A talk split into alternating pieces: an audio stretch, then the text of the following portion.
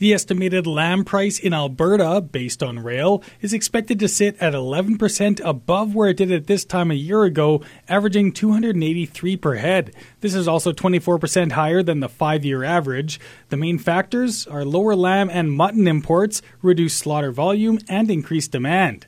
In the first few months of 2021, Canadian federal and provincially inspected slaughter is down 3.5% year over year. In the West, slaughter is down 0.6% compared to year over year year declines of 3.1 in Ontario and 6.8% in Quebec and the Atlantic region.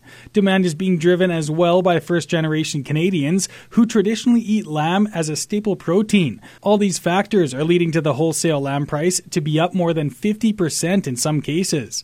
Currently, Canada produces about 40% of annual lamb consumption, with the remainder being imported.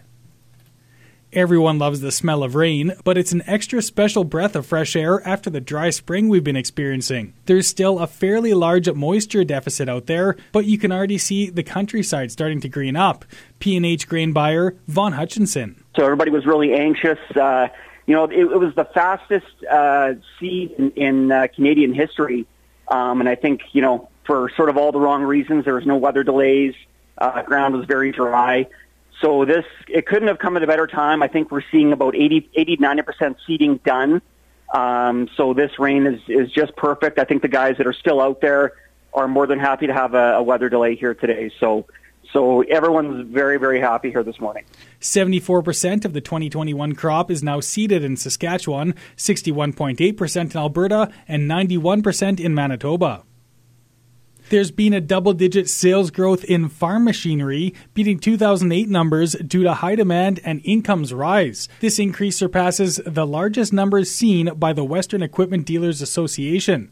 Total sales to March of this year are up 84% compared to the same time last year, including a 40% increase in four wheel drive tractors and an 86% increase in two wheel drive units sold. Pandemic related supply chain challenges are still continuing to affect equipment manufacturers, and it's unsure if they'll be able to deliver all of the equipment dealers have ordered.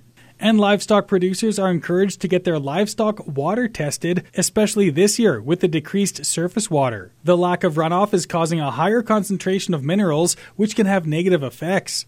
Livestock and feed extension specialist with the Saskatchewan Ministry of Agriculture, Travis Peardon. You know, we do see uh, polio sometimes it's caused by high sulfate levels. Other than that, just you know, decreased water consumption, which will affect how animals will do. Sulfates will tie up copper, which um, can lead to fertility issues uh, in cattle. So a lot of these things, they're not necessarily something you're going to notice right off the bat in your pastures or in your or with your cows, but uh, you know, they will show up. He goes on to say that it's a good idea to get a sample from each water source on your pasture and not just one. For Golden West, I'm Blaze Wozniak.